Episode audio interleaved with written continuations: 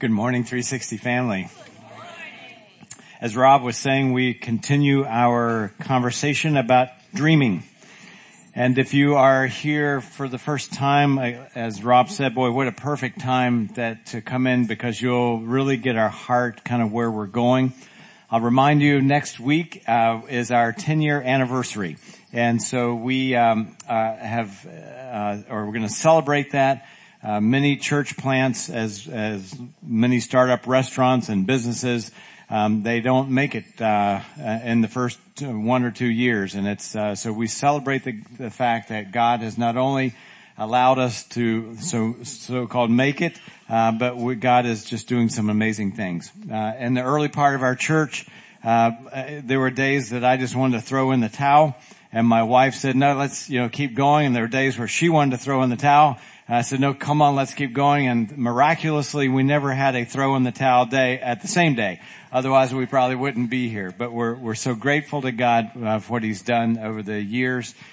Not only are we going to celebrate that next uh, week, and um, but we're going to, as many of you know, going to look ahead for ten years and say, wh- where is God leading us? So, so as many of you know, for the last six months or so, we've had a vision advisory team in our church along with our staff, about 12, 13 of us.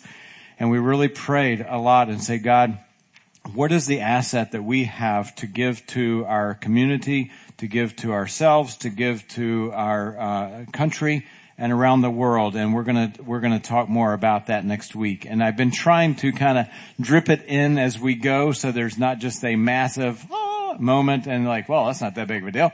Uh, and so um, today I, I, was telling the first service I was there uh, uh, over there worshiping, and there's sometimes I, you know, when you're going to undertake things uh, of a large nature, there, there, it's mixed with exhilaration and uh, and fear and concern. Uh, it doesn't matter what what you're doing, and so there have been times where I'm like, man, are, are people in our church, are they, are they ready to amp it up beyond that, that Sunday morning, uh, that feel? And, and this, this morning, I just got this, this really deep assurance, I believe, from God and this wave of confidence. Like, I just believe that our church and the people in our church are so willing to go beyond that. I'm, I'm, sure that's not everybody. And I just say that, you know, if you're new and man, you're just, you're, it's, uh, it's a big deal for you to be here on Sunday morning. God loves you. And, uh, and that's awesome. Uh, we all start somewhere, but for the majority of our church, as I, you know, get to know more and more of you, I just have this sense from you that I just don't want to have a, I don't want to be that Sunday morning experience Christian. I don't want that to be my experience here on earth. And so I'm just handing that fear back to the, to the enemy and he can take a hike because I'm going to roll in the confidence that our church is, is going to do great things and that we are wanting to go way beyond just, uh, I want to come to church and sing good music and hear preaching and get to know the Bible a little bit more. Those are all well and good, but I want to do something more. And the more people I talk to, that's the spirit that I'm getting. So way to go. You encourage me. God's encouraging me. So I'm going to just kick the, the concern and the fear through the, the goalpost. And, uh, so, and, uh, we're going to go together. I joked with someone about, hey, maybe we should serve Kool-Aid like on our 10th year anniversary, but I think, probably not a good joke, Steve. Probably, probably not a good one. You know, I just kind of got a little, the Kool-Aid's, I thought I would kind of recap this morning, uh, and so we're going to serve it today. Ushers, come forward. No, I'm just kidding. Just kidding. Some people are like so freaked out. I'm like, hey, it's not like we're gonna, you know, do anything crazy. Um, so I, I kind of want to bring you up to snuff of and, and, bring you up to date of where we're at. Uh, and for those of you that are new, these are the things that we're talking about and the direction that we're heading. So I put a list together. These are this is kind of what we've hit on over the last few weeks. We're not overhauling who we are. Uh, we're really capitalizing on the thing, the asset that God has given to us. And that asset is really a small circle culture. For the sake of those that are new, let me just take 60 seconds and kind of break down what, what we mean by that. In a typical church culture, we stop with a group, whether that's a Bible study, a small group, a Sunday school classroom, there's a lot of, a lot of variation of that. But we have experienced over these years this level of depth relationally and transformation like we've never seen in our group experiences to go beyond the group. We have plenty of groups. We have 35 or so small groups in our church and growing. But we believe that there are means to an end and that end is to, to uh, reach transformation, to become more like Jesus. And we, we're, what we're seeing is a greater shot at doing that, at becoming more like Christ and seeing that transformation when we break down to what we call a small circle, we, we say those, that verbiage because it's, it's part of our logo. Big circle, us together, mid circle, and a small group, and small circle, one to one. That one-to-one culture does so much that it, it that it is um, again, and, and more than 35 years of ministry, it is. Uh, I'm seeing more transformation at a deeper and long-lasting level because now you're talking in in a in a way that you can't get to in a group. I'm in a wonderful men's group. We're, we're transparent as a group can be. But my disciple was sitting over here today. I've got another one sitting in the room and we, we get to a level in our conversations that it doesn't mean we're throwing all our dirty laundry out, but we get to a level of our conversations and our friendship and our, and, and the things that we talk about way beyond what a group could ever do. And so we believe that's an asset as we're learning from other churches about planting churches that plant churches. We're learning about international ministry. We're learning about local outreach from other churches. We believe that this is so rare and that if you don't know much about uh, Christianity in the U.S., this is very rare that you get to this level of relationship in, in, churches in the American culture. Usually because it's, uh, we talked about one week the industrial revolution, things move fast, get more widgets uh, made in a more, you know, faster pace. But overall, we're beginning to suffer the consequences of those things. We're seeing that in, in that the divorce rate is not uh, too much different in the church than it is in the, in the secular world um, the, um, what men look at. I'm being sensitive because we have kids in the room. What men look at is about the same uh, on an immoral side as it is in the world. It's not much different. So somewhere, some along uh, along the line, we have to say, wait a minute, this group setting that we're we're uh, we're operating in, it's not producing the life change or the relational depth that I believe that Christ intended for his church. I'll remind you that 93% of American men have no best friend. I have sat across the table from many of them when they're going through a crisis. Who is walking with you? No one is the answer nearly every single time. We must change the trajectory of that in the church. If Christ people are not in, in that route, then who else is going to be in that route? So we believe that we have this asset. It's not one single thing as you'll see next week. It's not one big ta-da moment. It's, it's a multi layers of things. I've said over and over, I'll say it again today, that we've really worked hard to say this vision, there's a place for everybody. Some, some places may be really intense. I'm going to speak about some of those today. Some may be even dangerous. Some might, some might be like an entry level, but we assure you that there is a place. Our desire is that this is not, you know, uh, some echelon of super Christians that this vision is for. It really is a, a place for everyone. The task that we have in front of us will take more than a generation in order to accomplish. I will not see the completion of this vision in my lifetime unless I keep eating kale and live to 500 years. And then perhaps maybe uh, that will happen. We understand from last week that Christianity in the U.S. is changing. In other words, every single mainline denomination is in a, a steep decline. But on the uprise significantly are churches like ours that are non-denominational. Then we might celebrate that fact, but it's also a word of caution to understand that the, what the mainline denominations did very well was structure church planting and Christian education, etc. With, with non-denominational churches, they can be kind of loose at times and it's all about Sunday morning and th- those types of things. We must take that responsibility and say, how do we do discipleship in this new phase? How do we reach the community? How do we plant churches? How do we uh, raise up leaders who will be church planters? How will we do all those things? We'll, we'll speak about that. And we have found that there is just this desperate need of the small circle culture. I sat this week with people from other states in this country. I sat this week face to face with those from other countries around the world. And they all have the same desperate need for a small circle, one-to-one relational depth. And I'll tell you why. It's not an American, it's not limited to an American phenomena. It's a human phenomenon because God has created us with a blueprint, a design that we need that level of relationship. That's why Jesus said, man, I'm praying for those who will believe in the future that they will experience this, this oneness, this relational depth, Father, as you and I have, because that's what we're wired to do. And when we're not, when we're, uh, we don't experience it at that level, then we try to find it in other levels. And whether you're a man or you are a woman, woman, you need other people in your life other than your spouse, other people in your life that will go that deep and it's absolutely life changing. Some of you have no idea what I'm talking about and I totally get that. I totally respect that.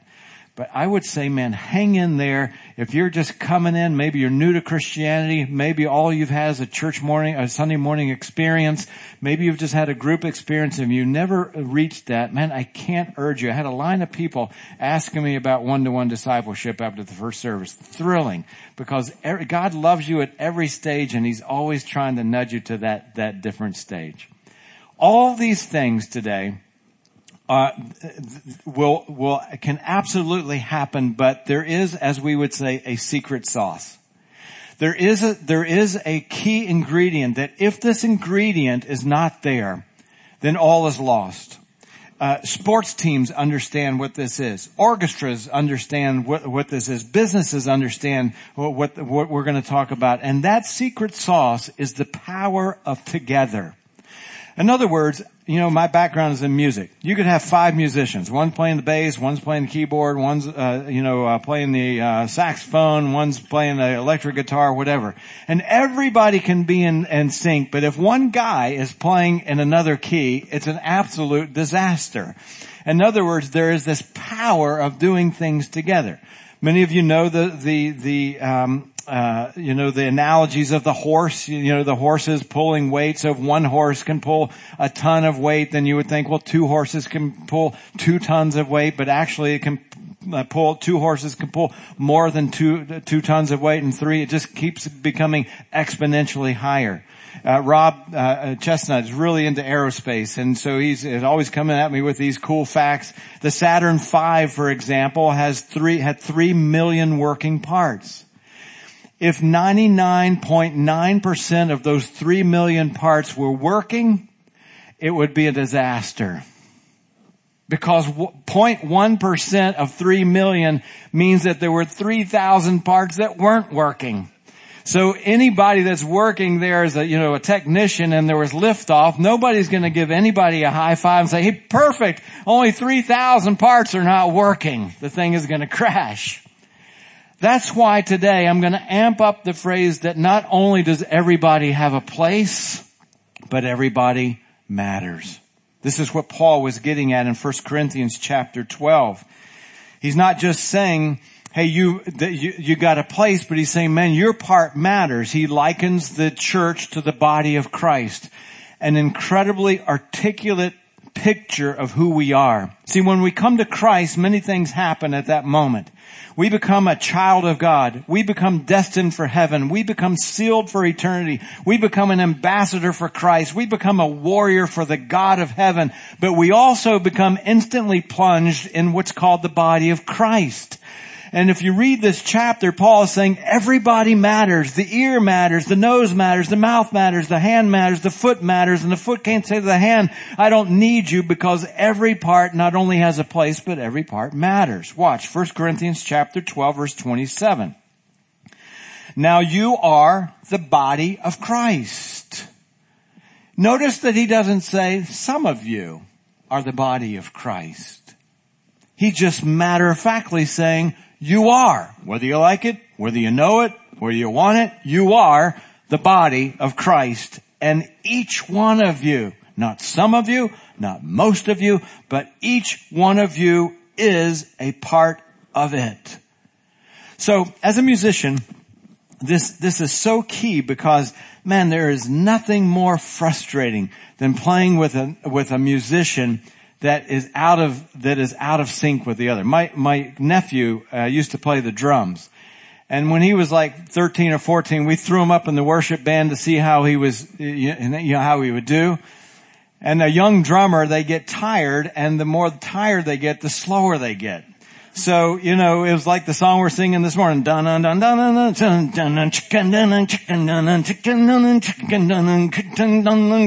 the whole band is like getting like you know, it just fell out, out of sync. So I thought we'd just have fun today. Uh, first of all, I want you to turn to somebody near you and look them right in the eye and say, "You matter." Go for it.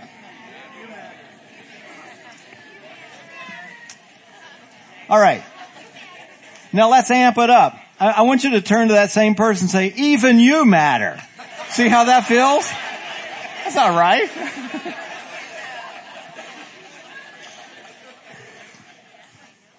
so we're going to do a little experiment. We're going to call this section one, section two, section three, section four. All right. We're going to participate. Put your stuff down. I'm going to have you clap. All right. What's your section? Just te- testing. All right. So I'm going to start with section one and section three. You just follow my lead. We're going to clap because you're going to go clunk, clunk, blump, blump, nah, nah, like that. Here we go.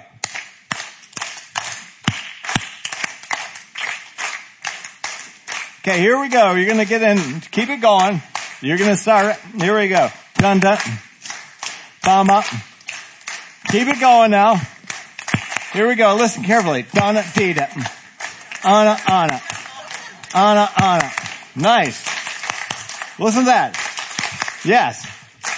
All right, here we go. You stop. You keep it going. Here we go. Donna, Anna, Anna. Dina, Anna, Anna. Anna, Anna, Anna. Good. You stop for a second. Anna, Anna, Anna. They were so amazed here. They were like, your performance, number one, they're so stunning. You see, there can be synchronization even in large crowds. But everybody matters. Today we're going to look at a person that I would call a bothered visionary. His name is Nehemiah. So if you want to turn there with me, uh, please do. If you're new to the Bible and you've brought one, Nehemiah is a little bit hard to find. Don't ever be embarrassed by that there's sometimes that, you know somebody says turn to Obadiah. I'm like, oh boy, I know it's somewhere, you know. And then but you're like you're acting like a pro, you know. Oh yeah, Obadiah, and you're like really got Isaiah there, but you're not going to tell anybody, you know. Just kind of follow. hey, look in the new look in the uh, the table of contents. If you're in the in the book of Psalms, then you go a little bit more to the left. Uh, you'll find Esther, and then you'll find Nehemiah. If you if you find First and Second Samuel, and First and Second Kings, and First and Second Chronicles you go a little bit, you know, a little bit to the right, you'll see Ezra and Nehemiah. It's, it's nestled in there. And if you don't, if you have a phone, you're good to go. You just tap, uh, you know, Nehemiah, and, and so. Let me set it up here. Last week we talked about being bothered. It is one of my prayers for us. Listen, I get it. I'm an American. I'm inundated by politics right now, inundated by commercialism, inundated by busyness, inundated by my kids' homework, inundated by schedules. Some of you students are inundated by assignments, your love life, a job, sports. We're inundated people. And I think what that can do is begin to erode our botherness, our botherness. In other words, the things that bother God, they must bother us, but they can become just kind of edged out by being inundated by so much in our life. I get it. I'm, I'm a human being just like you. I'm, no, I'm more superhuman than anybody sitting in this room, right? Nehemiah was bothered. The, the, the book opens by that. He's in exile. He's been taken away from his homeland. You, many of you know the story. Uh, the reason that, they, that God had to take his people out of the homeland, Jerusalem, is the nation of Israel, because they just couldn't get in rhythm with God. And finally he said, man, I gotta, I gotta take you guys out to teach you a lesson. It wasn't just that a nation was moved. It was the reputation of God's people. It's what it stood for. The exile broadcasted to the world, we are out of rhythm with God.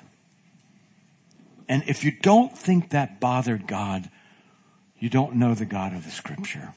It bothers us. It bothers God when we are out of rhythm, not because he's angry, because there is such a love uh, that is deeper than we could ever imagine. And he will never ever give up. And he never gave up on his people even though he moved them uh, out and put them in basically a timeout. Word came to Nehemiah and said that the city of Jerusalem, the walls around it, which represented the protection of the people and the reputation of God, have now been destroyed. And they're now burned and they're decimated.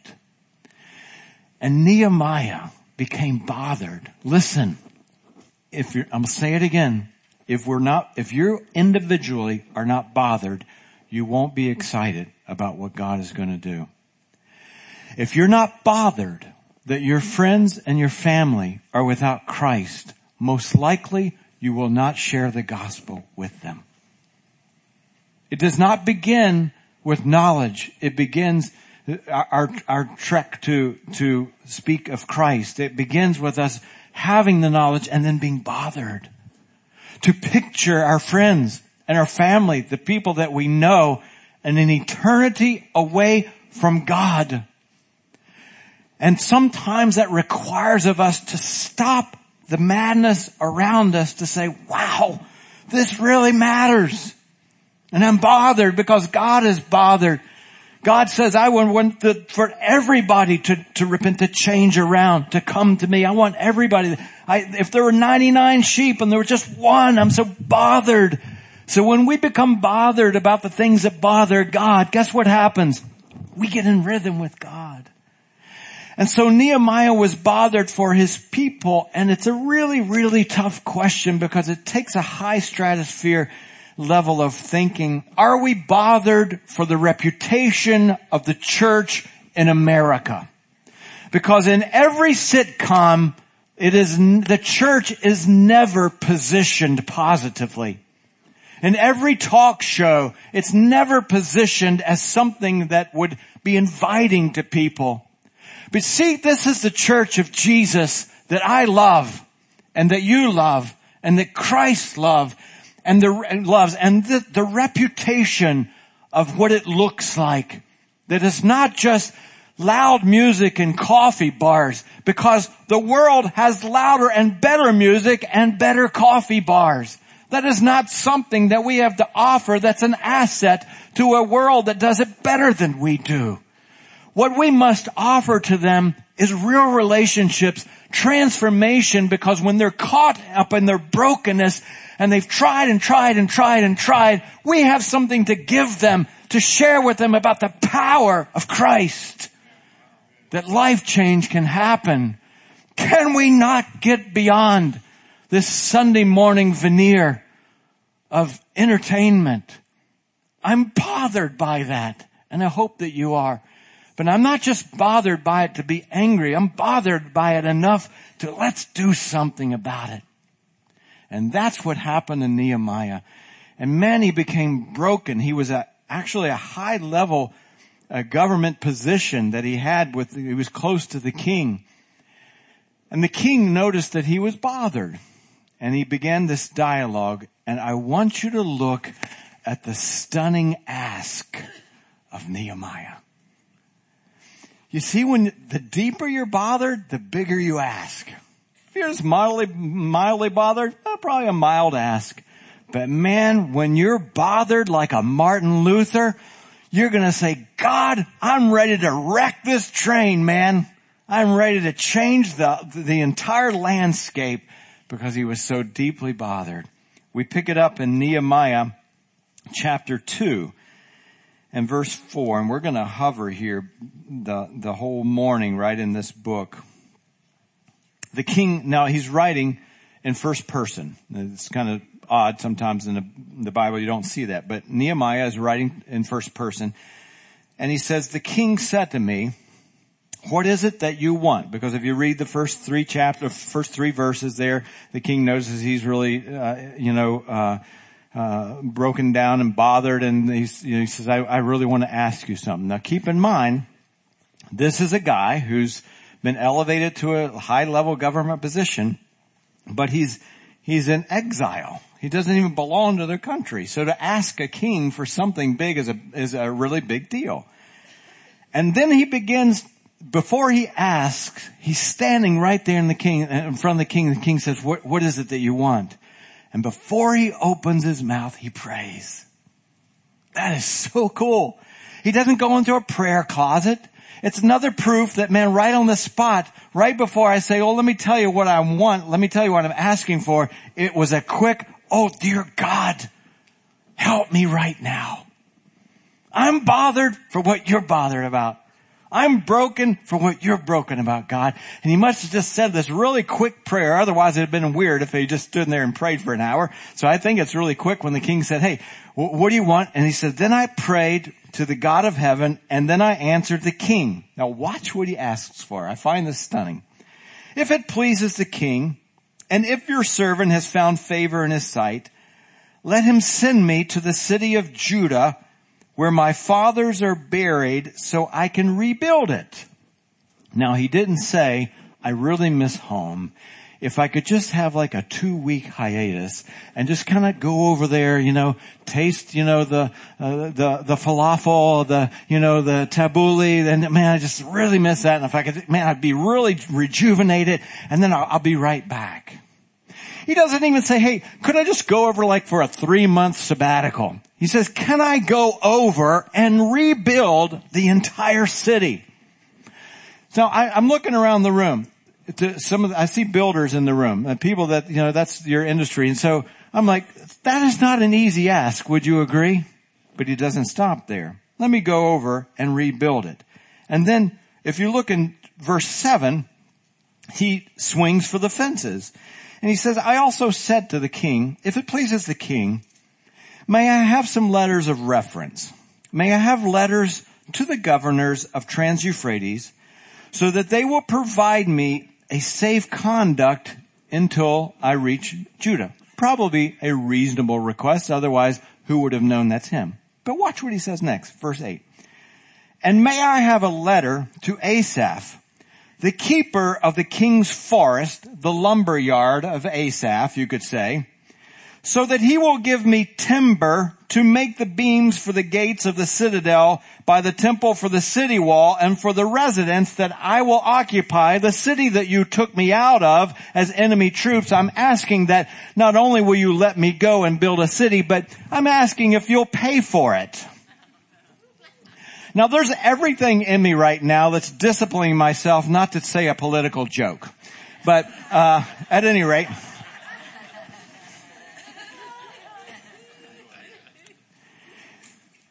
Who does this? Who asked for this? I'll tell you who asked for it. A bothered visionary. That's who would come to a king and say, king, I, I ain't got no money. All I got is these traveling shoes, and if you will let me go, and by the way, could I get some letters of reference so, you know, no one attacks me and they let me through? And then will you pay for it? Will you bring me the lumber? Will you give me a letter to the lumber yard so that they'll give me the lumber to pay for the place, not only so I can go, and then he says, to the city that I will occupy. I'm not coming back. That's a big ask because he had a picture in his mind of what could be. Then watch what happens. You see, when you get in rhythm with the heart of God, God will answer beyond what you ask. Now watch this. Put your seatbelt on. In verse 8 at the end, he says, And because of the gracious hand of my God was upon me. He begins and he ends with God. Notice that he doesn't say, well, because uh, the king was such a swell guy that he said yes to all these things. He gives the credit to God because he's umbilically tied to him and in the rhythm of his heart. And because of the gracious hand of my God was upon me, the king granted every one of my requests. Verse 9. So I went to the governors of Trans-Euphrates and they gave me the king's letter. And the king also sent army officers and a cavalry with me. Do you see how God rolls? I asked for lumber. He gave me an army. Why? Because the thing that he was, that Nehemiah was bothered about, God was bothered about. God is answering some prayer right now that is way beyond my comprehension. And I'm going to share some of those things with you, but answering because I believe that he cares for his church. And I believe that he wants us to grow deeper and have more transformation than even we want it. And when you begin to ask in align, alignment with that, do you think for a second that God's like, I don't know, you know, my church, it's alright. Of course not. He's gonna say, man, I, I really want that. So watch. You know those movies that they show you the end of the movie first and then they, then they go back to the beginning and they start filling it in. I hate those movies, to be honest with you. I'm like, are we, is it, what, you know, I feel like I'm confused the entire movie. Like, are we now real time or, you know, back, you know, all, all that stuff. But we're going to do that just to frustrate you a little bit. So it's because I think the thing that drives visionaries is that they can picture things in the future of what they could be. Martin Luther King, I have a dream. And he just didn't say, I just have a dream. I have a dream that my children can go to the same schools, that my children would have friends of, uh, uh, with, with white uh, children, that my, he began to lay it out. I have a dream. And that's what drove him. He was both bothered and he was a visionary. He had a true picture. And I believe that to a certain degree, and I'm, I'm really, I'm putting myself right with you that to a certain degree, our vision of what could be has been numbed. It's been numbed by media. It's been numbed by the popularity of how churches are beginning to be. And there's sometimes where you think, I don't know, I don't think we can make a difference. Don't ever, don't ever kid yourself. I believe that we can make a difference, but you have to be bothered and you have to be able to very much see what it could be. So at the end of the book, if you turn to uh, Nehemiah 12, if you're tracking on your device or in your Bible, this is what it looked like at the end. They finished the, they finished the wall, building this entire city wall in 52 days. Alright, let's just be honest. You can't get a permit for 50, in 52 days, right? Honestly. no offense to the county people here. It's, it's the right thing. We need, we need permits and all that. But you know, they obviously didn't have permits back then or something. But they got it done in 52 days. And when they finished, they started saying to the, to the people of God, come, we're going to have a worship service. And they had, watch, um, verse 27, Nehemiah 12. After the wall had been done in, in 50, built in 52 days, at the dedication of the wall of Jerusalem, the Levites were sought out because they were the musicians, the priests. The Levites were sought out from where they lived. Come on back.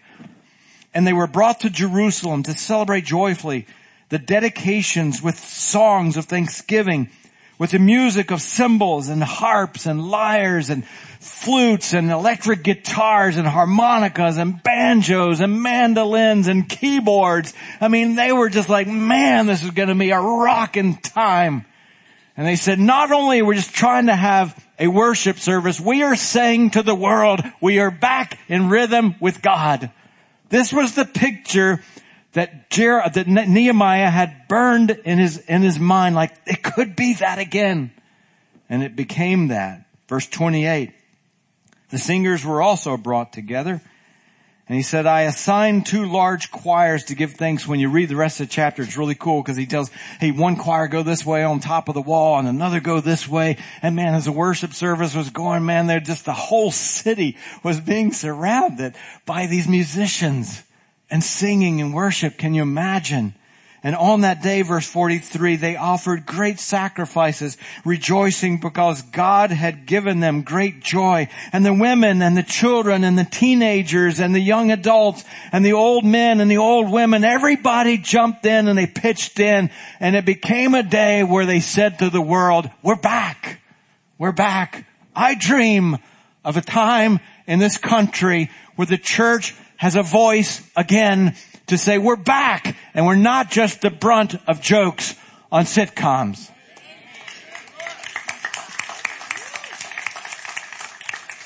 Because we can come alive. You know, we're right in the middle of the World Series these days. Still rooting for the Cubs. Sorry, Cleveland. I find baseball an interesting sport. You know, they, first of all, they spit a lot. I don't know why it is. Have you noticed that? they spit a lot. I, I, there's no other sport they spit so much. I mean, they got sunflower seeds and the, you know, tobacco, big wads of gum and everything. I'm like, oh, I wonder, I, we got some baseball players, you know, in the room and I'm like, hey, how come they, I'd have to ask you, man, how, I don't know why they spit a lot, but anyway, cause I was thinking about, you know, like, uh, you know, like, imagine like the PGA, the Masters, you know, the guy's getting ready to putt and like, well, just one thing, you know, and then he, and they putt. Now that would be cool. See, that would be awesome, right?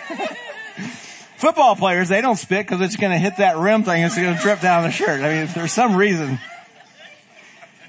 You know, baseball is another funny thing to me that, you know, they act like, you know, they're pretty relaxed, you know, throughout the entire game. Like, hey, hey, way to go, you know, uh, home run.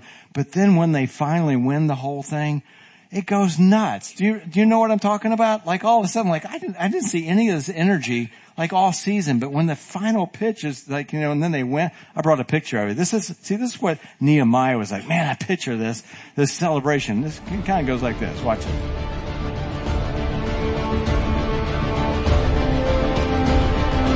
Here they come.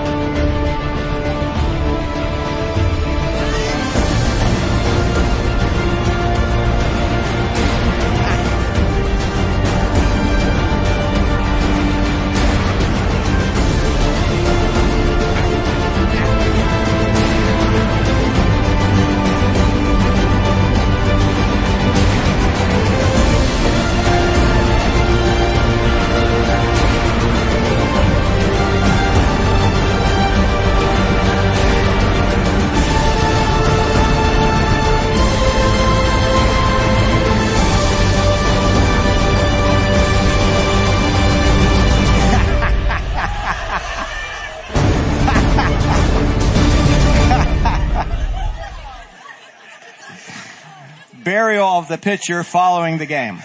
Like the guy, guy's got two tons of weight on the poor guy in the bottom. I don't know. Man, I love to see that because it's the picture of together. Here's, the, here's my heart. I want you to know my heart. When we reach and we begin to live out this vision, it won't be the thing that we're doing. It's that we're doing it together. That will be the excitement. We had a, we had one of our small groups, one of our ladies groups run a 5K yesterday. And, uh, and they were so excited, but they weren't excited about, yeah, I get to run a 5K. They were so excited about doing it together. I brought, I brought some pictures. This is our group. There's the 360 drive. and then here they are in action, running down all together. And then here they are at the finish line. I, I, I challenge you to ask any one of them, was it that you ran the 5K or was it that you ran the 5K together? There's some really exciting things happening and others are getting in the game and like, oh, that's cool. We had 30 people here Thursday night to check out this initiative in Cambodia. We had 20 people sign up to be missionaries to our children right across the hall. We have 20 other people that are signed up Thursday to find about how they can impact uh, and uh, survivors of human trafficking. Something's happening here and it's really, really cool. And the excitement of seeing you guys get involved at a level that's really making an impact. That's as exciting for me as what's actually happening. You get it? But see, that's the end picture. And the game that we saw where the baseball players are jumping up and down, that's the end picture. And we all want that. But there are other pictures that are leading, that lead up to that, that are challenging. And that's kind of where I want to land on today. We all want the victory together. We all want to finish the line, the 5K together. But it takes training. It takes hard work. It takes getting ready. And there's a couple things I just want to throw out to you because I believe that in order to win together, in order to stand on the walls of Jerusalem and, and worship together, there are some things that are going to be tough. And so I'm going to use this metaphor as a picture and uh, because it's such a familiar, familiar uh, image in our mind. So, you know, when you take a, a, a photo, you can either do it this way, vertically, or you can do it this way, horizontally. In the photography world, what is vertical, we call this portrait, and when we turn it to the side, it's called landscape. So my first challenge to you, and I know that when I challenge, everybody's going, okay, I got it. But when it's your turn, what I'm about to say is very difficult. I saw, um, I listened to uh, John Maxwell this past summer. He was at the leadership, uh, global leadership summit. And he said anything of great value is always uphill. It takes work. It takes hard work. It takes, you know, uh, working through things, etc. Everything of value. Your marriage is a. It, it, nobody's got just a, nobody gets in an argument. Nobody's. It, it takes work to work in a marriage. We all know that for those of us that have been married for a while. Everything of great value is uphill. He said, but we have downhill habits. And our greatest downhill habit is selfishness, right? We want it our way, we get offended, etc. I'm going to call that portrait. In order to celebrate this dream together, we're going to have to turn our hearts from portrait to landscape. You see, when, when Nehemiah put the call out to his people, they were busy. They had lives. They had things to do. But he comes to them, Nehemiah chapter 2 verse 17. He comes to them and he said to them, you see the trouble that we're in. This is what I did last week to you. No, this is massive trouble. This is not their personal finances. This is not their personal jobs or, uh, but you see that God's people are in trouble. What he's trying to say is, guys, look at landscape for a minute. Broaden your vision. Christianity in the U.S. is not only under attack, we're losing because of ourselves at times.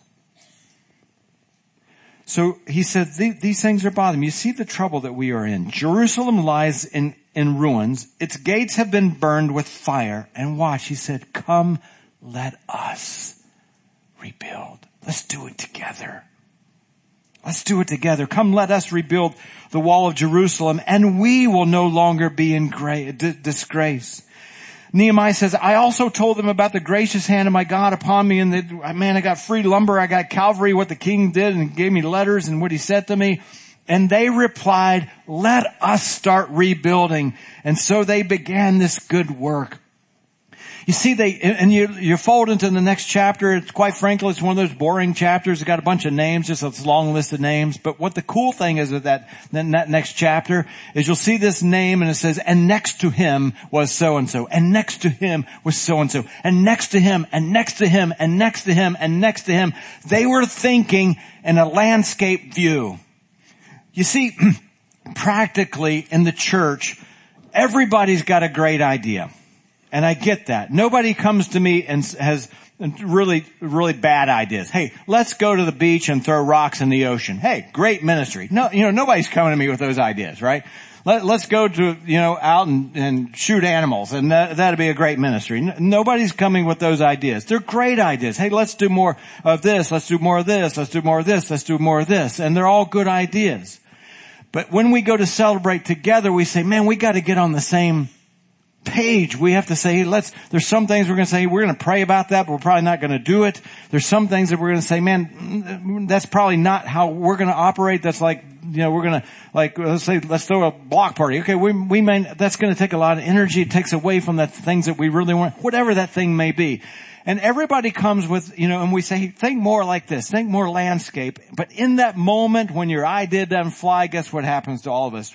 Portrait. Selfie kind of upset. You see, what I don't see is that this individualism in this, in, in this operation. I don't see any of the builders saying, you know what, I know you're using this size brick, but you know, where I come from, you know, the church I used to go, we use this size, this size brick. Ouch, stepping on toes. And I'm gonna, I'd like to put it like this, and I'd like, you know, my part of the wall, I'd like to kind of angle out in like this French artisan type way. You know what I'm talking about? And I know we're making the wall about 30 feet high, but you know, man, I got a really tall uncle and I'd like to make it about 35 feet high. Nobody's saying that. In other words, the reason that they were able to celebrate in Nehemiah 12 is because everybody said, hey, why don't we do it this way? See, I want to become a multiplying church. I want to become a church that's not just about us. And so that means we have to multiply at different levels before we can go multiply in the community. That means that, hey, more people in exchange multiplying disciples to make disciple makers.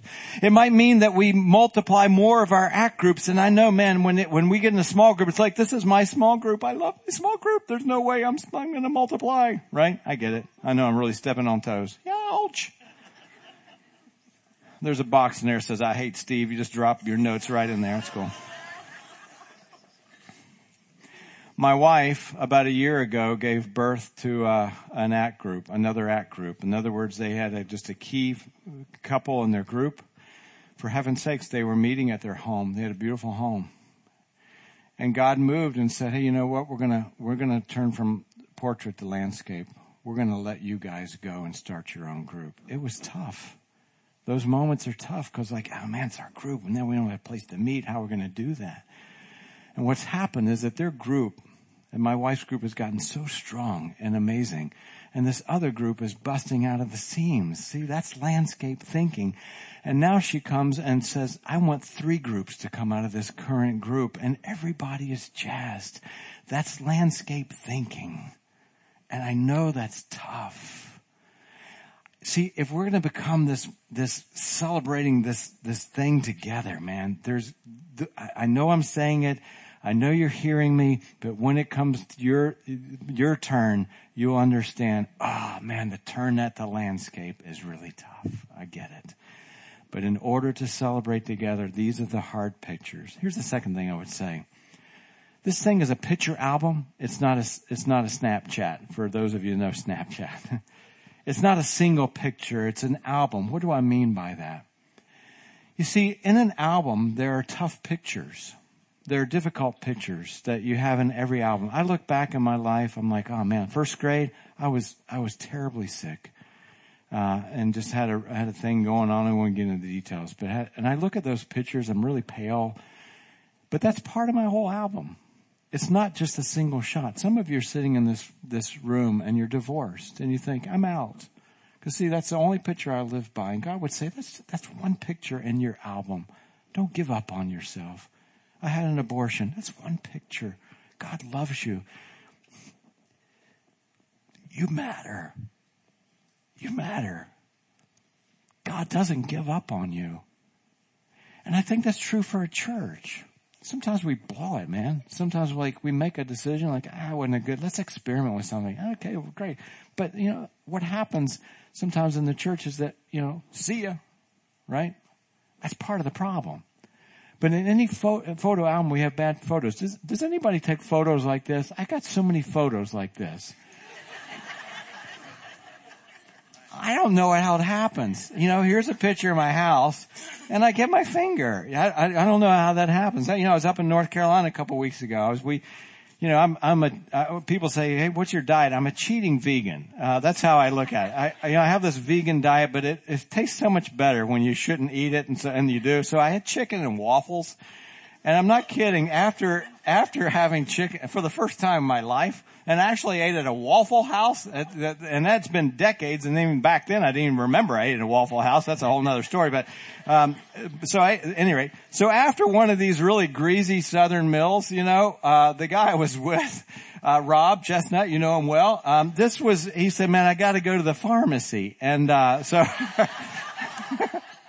it was like banging headache after eating a lot of greasy food. So, at any rate all of us have pictures like this in our life, and I'm telling you, it will happen in this vision. What will you do? What will you do? When it's like, ah man, we tried that and it didn't work. Please don't say, I'm out of here because that pattern, I mean, there are times to leave a church if there's immorality in leadership, if there's financial mishandling, if there's doctrinal craziness and all those things. But for the most part, it's not time to say, hey, I'm out of here. Watch this. You would like to read Nehemiah and say, oh man, the king just gave him all these things and all, all these wonderful things happened. But they had enemies. Look at the scripture verse in uh, Nehemiah chapter 2 verse 10. When Sanballat, these are the bad guys, Sanballat the Horonite and Tobiah the Ammonite official heard about this, this, this dream, they were very much disturbed that someone had come to promote the welfare of the Israelites. May I say something to you very serious? The enemy will not be happy about this dream because it includes the transformation of God's people. And nobody moved. Here's the final thing I want to say to you. You know what happens when you take a really great picture? What do you want to do? Share it. Share it. You see, the cool thing that's happening, man, is that, that, that when something great happens, you're like, oh man, I want to share what God is doing. I, I don't want to be known as like, oh man, go to this church because Sunday morning is so great or blah, blah, blah.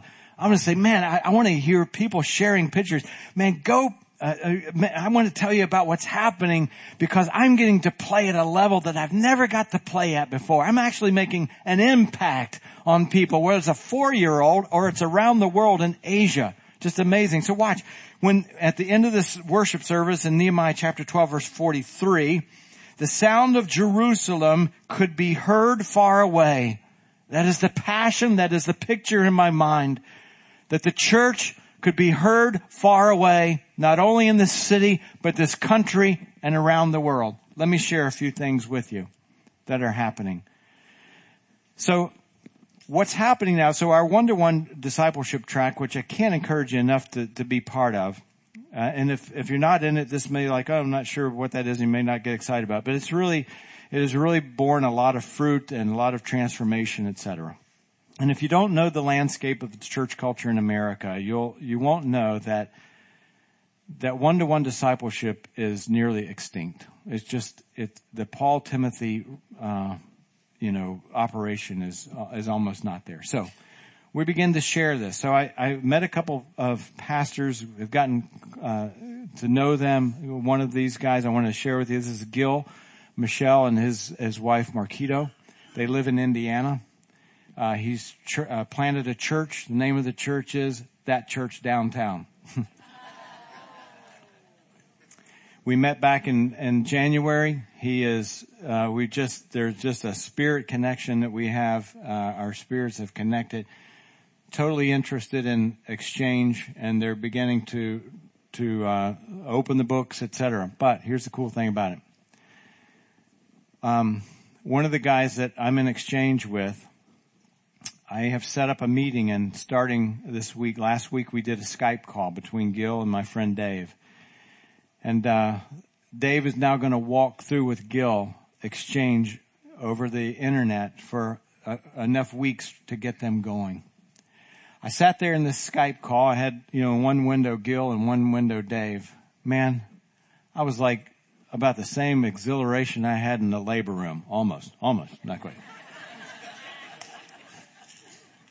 the excitement to see people getting involved. I'm like, man, you guys do it. You do it. For them to be able, here's another guy I met in, uh, in, uh, North Carolina. On the right, his name is Cam. His beautiful wife there is Tamara. Tamara and, uh, they're planning a church in Orlando. And they're going through nine months of intensive training as a church plant at the Summit Church in North Carolina.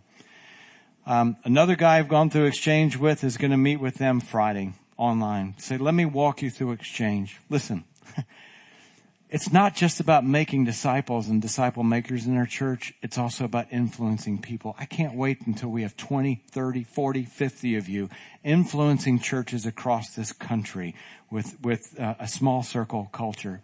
Desperate for it. Please, can we start now? I, am so jazzed, not just by it happening, but I'm so jazzed about seeing our own people get involved. This past week, I sat with um, a pastor uh, from Cuba, and he and uh, my dear friend Doris was there translating, and there were just times where we had to stop because we were so moved by it. His father is a pastor. He started in 1953. Now, if you know anything about Cuban history, you'll note that they've went through a few changes uh, in, in those numbers of years. And they've operated as an underground church. And we began to talk about that, about the partnership, etc. And I showed him the Spanish version of exchange and he said, will you please come? I, I could meet in a province. Their, their country is divided in a province. I could meet in a province and I could have 150 pastors there. And I said, well, would that, would that be, you know, can you get pastors from all over the country? He said, no, we, we wouldn't. It's hard to travel. And, uh, and they're, you know, as they operate, they're not accepted by the government, et cetera, and only those that are registered. I mean, you know how communist countries operate if you know anything about it. And I said, well, what, what if we had a team and we, he said, can you come and do eight hour session, talk for eight hours? And I said, I'd rather have a team. and can you bring in a team? And we, I said, maybe we could spend five days there and cover five different provinces. And then we could go over the entire country, reaching hundreds of pastors with discipleship because no one has gone in. You see where God can, you see, what, these are things that are in the only God can do it. How about some free lumber and a Calvary, you know, column? You see what's happening? We spent time with these, with this initiative in Cambodia. I, I, I brought a picture in. It's really, this is, uh, there are two campuses in Cambodia. And, uh, these are, these homes that you see around the peripheral for the most part, they house 20 children each and they have house parents and moms, house moms and dads and aunties and uncles that live in there. The ratio of the national orphanages are about 20 to 1, 50 to 1, sometimes 100 to 1. They're about 4 to 1 here, 4 or 5 to 1. Um, and they, they have children in here. There's six homes in the, in, in this part of the, uh, country. And then the other campus has 10 homes. That's 320 kids that they're taking care of. They're building a middle school and a high school on this campus. And each of these, these children, the, the graduation rate in Cambodia is only 20% or 12%. They, only 12% of Cambodian students graduate from high school. These kids, 80%.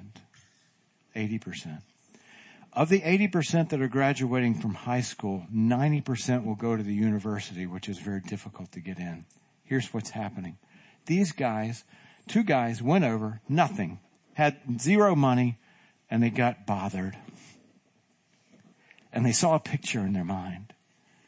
And over a number of years, they have two campuses with 320 students who are now in the university, some of them, and now graduating from the university in a country with only 2% Christian population. Some of the most key leaders in this country will be passionate Christ followers. Anybody excited about that?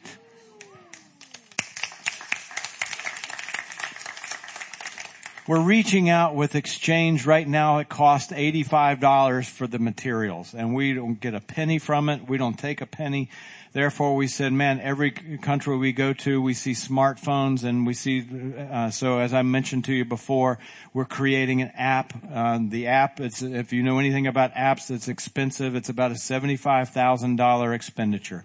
Our church is going to put up 50,000 because we believe that's a mission and we're, and we're saying, hey, maybe some of you want to chip in. If that turns you out, turns you off, forget it. We're not, we're, don't, don't worry about that because there are people who are Christ followers like, man, I love to be a part of that. Love to make a difference. So we're raising $25,000 for those of you that want to do that. But listen to me. Anybody want to put $25,000 into changing the world or you want to build a coffee bar? You see what I'm saying? It's a big difference. I, I, so it's rolling off the press now. Here's exchange in the app format that's starting to happen. Somebody came up to me after the service and said, I'm in the phone industry. Instead of, how about we, um, how about we buy up a bunch of old phones, install the app on it, and then instead of distributing printed materials, which are really hard to do, hey, let's go in with a hundred phones and begin to distribute it that way. See what happens when you include people? It's so neat. It's happening right here and not only around the world, but it's happening in our church. You know, we have some 20 somethings that are getting ready to launch a reach team, which reaches those who don't believe in Christ yet. And you know what their focus is? Game boards, board games. And as soon as I heard they were doing Monopoly, I'm like, I'm out. I'm not doing that. Whatever board games because other 20 somethings do board games. So they're going to have a small group of Christians that are going to do board games so that they can build a relationship and small circle relationships with those who don't know Christ so that they can share the gospel. I love millennials, don't you? What a neat idea. We've got a, we've got a, one of our small groups that said, hey, we can reach people with their finances because it's a strain. They're going to do a Dave Ramsey thing here at our church, open it up to the outside world, invite them in, build relationships with them, and then track with them one to one in a small circle relationship after the class is going. You see where the, you see where the boat's floating? see, everybody matters in this, in this operation. When I look at this list of things, but uh, here, here's the, here's the final question I'm going to ask you. Will you be in the group shot? Will you be in the group shot? Because it will be easy to come to a church that, man, I'm excited about what they're doing. No, I want you, I dream for the day I'm excited about what we're doing. I'm part of it. I'm a missionary to a child. I'm a missionary to Asia. I'm a missionary to uh, to to millennials. I'm a missionary to Cuba. I'm a I'm a sharing a man. I'm invigorating Christianity in South Bend, Indiana. See, there's a place for everybody. I'm just giving you a taste of what it can be, so that we can be a church that's not just a Sunday morning church but we are Christians who are making a difference in the world. You want to be part of the group shot? Amen. Let's pray. Father, we want to be like Nehemiah, God, bothered visionaries. Not just bothered and cynical, God, but bothered and dreaming. And I know, God, there are people in the room like, wow, don't get it. That's okay. Because you can bring clarity. There's some people that are bothered and want to go right now, and you love us all. Thank you for that. I'm sure some of the wall builders in Nehemiah's day didn't even, didn't fully get what you were doing. But Father, not only does there's a place for everybody, but I pray, God, that in the heart of every single individual, I'm asking big, God, every single individual sitting here in this room, that they'll understand that they matter greatly. Father, we're done with Sunday morning Christianity. We're done with it. We're bothered by it. And I pray for a, a, a grander vision, a bigger picture of what we should be about as Christians. And I pray God for a church that will turn their hearts from portrait to landscape view. To have a selflessness, God, and to be able, God, to have a level of togetherness that will cause the world to turn its head. And may this picture, God, of your church be shared in such a way that you're honored and glorified. And Father, the things that you're doing, only you can do. So God, like Nehemiah, we're asking you to pave a way and to bring provisions beyond our absolute understanding, Father. And we will be careful to pray before and give you glory and credit at the end in the name of Jesus. Amen. Amen.